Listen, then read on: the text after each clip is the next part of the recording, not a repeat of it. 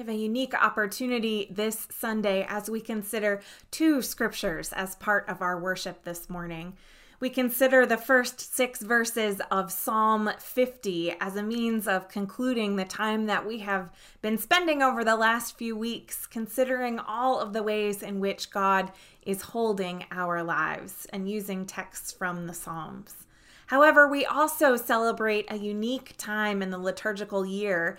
This Sunday is known as Transfiguration Sunday. It's the Sunday that traditionally falls just before the celebration of Ash Wednesday.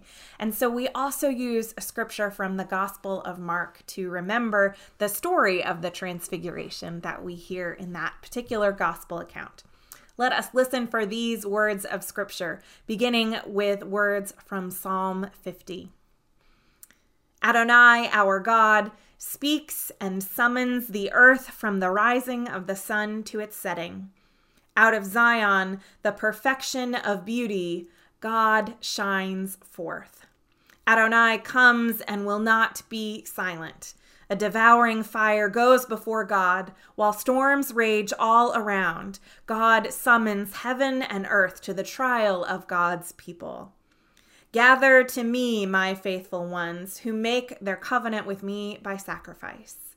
The heavens affirm God's justice because it is God who is the judge. Selah. And now let us turn our attention to the Gospel of Mark, the ninth chapter, beginning at the second verse. Six days later, Jesus took Peter and James and John and led them up a high mountain where they could be alone. And there Jesus was transfigured before their eyes. The clothes Jesus wore became dazzlingly white, whiter than any earthly bleach could make them. Elijah appeared to them, as did Moses, and the two were talking with Jesus. Then Peter spoke to Jesus. Rabbi, he said, how wonderful it is for us to be here. Let us make three shelters one for you, and one for Moses, and one for Elijah. Peter did not know what he was saying, so overcome were they all with awe. Then a cloud formed, overshadowing them, and there came a voice from out of the cloud This is my beloved, my own. Listen to this one. Then, suddenly, when they looked around, they saw no one with them anymore, only Jesus. As they were coming down from the mountain, Jesus gave them orders not to tell anyone what they had seen until after the promised one, the Messiah, had risen from the dead. Friends, these are the words of the Lord from the Psalms and from the Gospel of Mark. Let us give thanks. Thanks be to God. Psalm 50, verses 1 through 6, and Mark's Gospel account of the Transfiguration are paired together as scriptures for this particular Sunday, this Transfiguration Sunday. They are related to one another, connecting the awesome and expansive light of God to the occasion of seeing Jesus in the light, along with Moses and Elijah. In the text of Psalm 50, the judge is inviting people to remember their covenantal promise to be the people who embody the attributes of God in the world. So, this is one of our many invitations from God to remember that we are charged with continuing to shine the light of God everywhere and to everyone, even in the troubles of this world, and that we are to be the hands of God. That we're invited to hold all of God's people in steadfast love, just as God holds us. So, as we look at these two texts together, we're invited to consider how we live out God's covenant in our own lives how we shine the light of God's love into the world around us. Peter and James and John stood on the mountain and witnessed something truly incredible. And maybe I think a modern soundtrack for the experience of the Transfiguration might sound like something or could come from Tamatoa's song in the Disney movie Moana when he sings about his desire to shine and all the things that he can get from being shiny. And if I weren't under very specific copyright restrictions, I would absolutely play the song for you right now because it's very catchy. I would encourage you to go and look it up because it's also a lot of fun. Thinking about being shiny and all of the things that come from this dazzling visual experience. Peter and James and John witnessed what they thought was an incredible external transformation.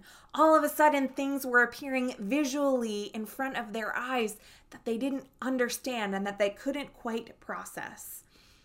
The Gospel of Mark doesn't give the disciples a whole lot of credit for thinking deeply pretty much anywhere in the Gospel account.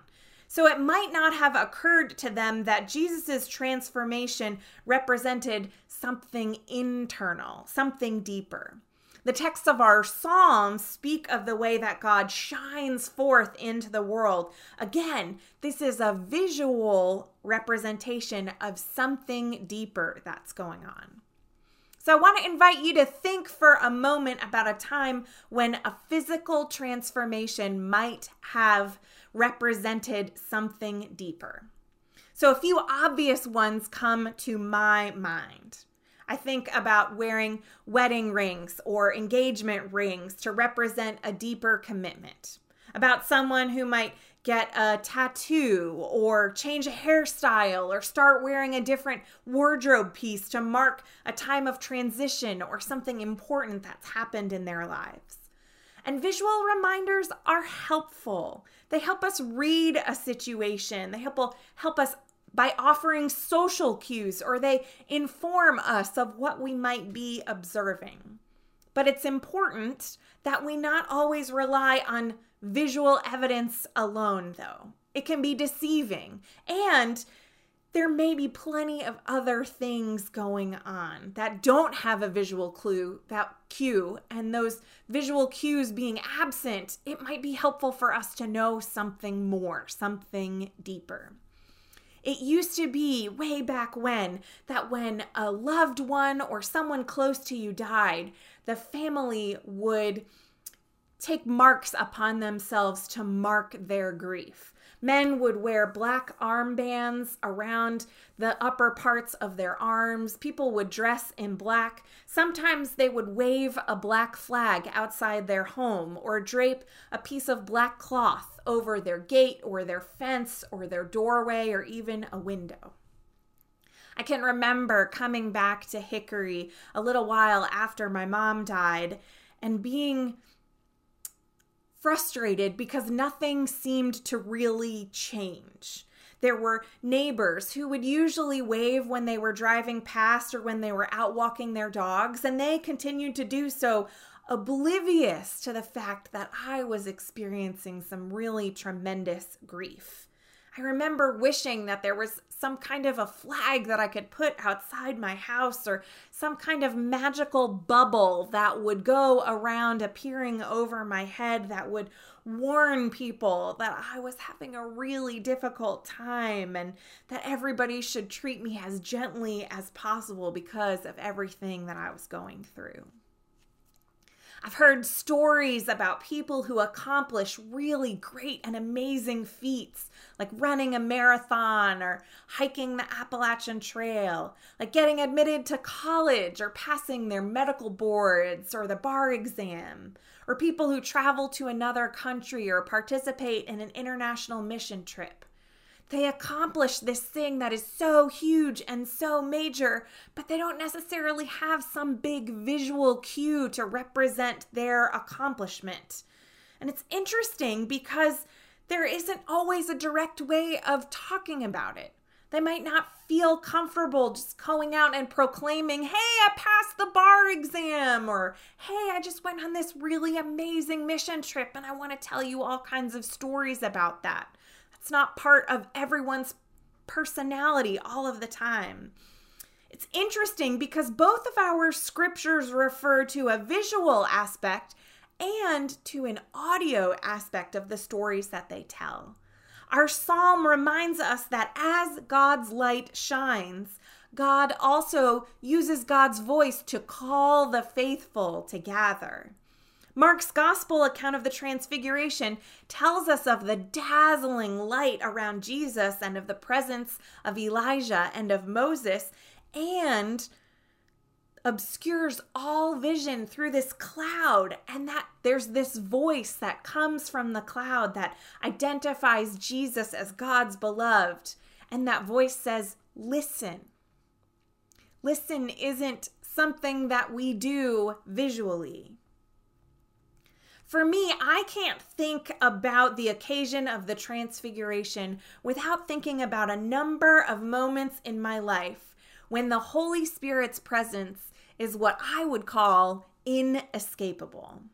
I think of all of the ways that those encounters with the Holy Spirit had almost no visual evidence. The very first time that I walked into Dimnent Chapel on the campus of Hope College, I felt this tingle up my back, and I knew that this place had to be my home, even if it was only for a few years while I studied there.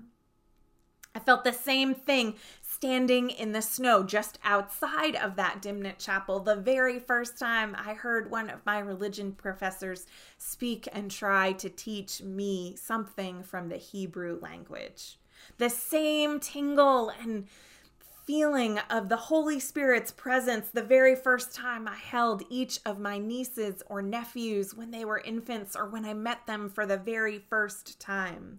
The same tingle when I walked into the chapel on my seminary's camp- campus many years later, or even when our dear PNC snuck me into our beautiful sanctuary here in Hickory, right at Northminster. I can't say that I was close by to a, a mirror or a reflection when I was experiencing these, these tingles, these Holy Spirit encounters.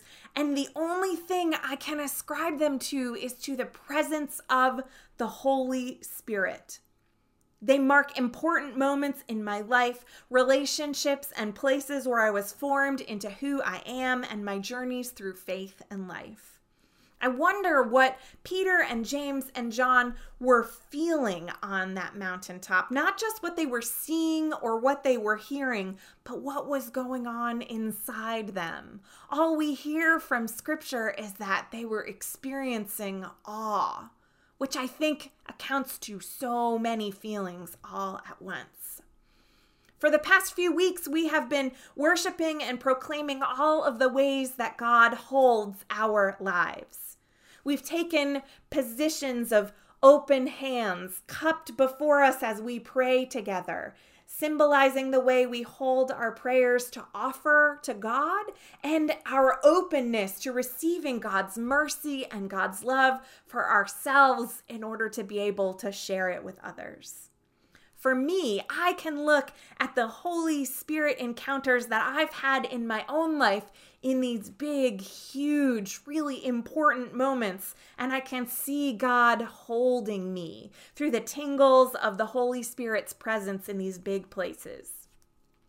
I can also see God's grasp on me in the countless times when I have sat in front of a computer screen with Bibles piled over here and articles piled over here, waiting for the Holy Spirit to overtake my hands and type out a sermon. Or the times when I have meagerly typed words together, putting pen to page only to offer a prayer that the Spirit would take it and make it into something more for the ears who would hear it.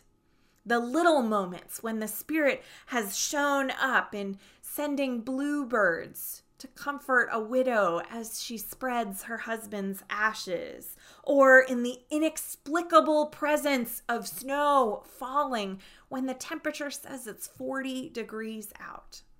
The Holy Spirit shows up in big ways and in small ways, and I believe everywhere in between. These transformative, transfigurative moments, they don't need to happen on big, giant mountaintops all the time. They might happen in the little tingles that might come up your back or in remembering something or in a dream or a conversation. I want to ask how is God holding your life? When have you encountered the Holy Spirit? Was there dazzling white and blinding light? Did you know immediately that the Holy Spirit was present and this was something so sure and so huge? Did voices speak from the clouds? Have you experienced transformation within only to realize there's not necessarily tangible evidence of your experience? How is God, through the Holy Spirit, holding you, being present in your life? I believe that we are entitled and invited to do things a little differently than Peter and James and John did. Jesus instructed them to keep silent about their experiences.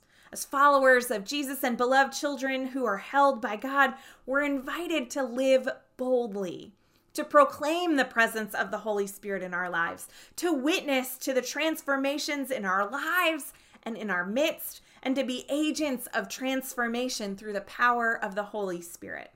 And if there's no tangible evidence of these things, if there's not a visible shine, if there's not voices that come from the clouds, it's perhaps our invitation to be witnesses of the power of God's abundant love and radical hospitality and make it tangible in our own ways. So may we do so vibrantly and willingly with every sense that we are able to harness to the glory of God and in the service of God's beloved community. May this be so. Amen.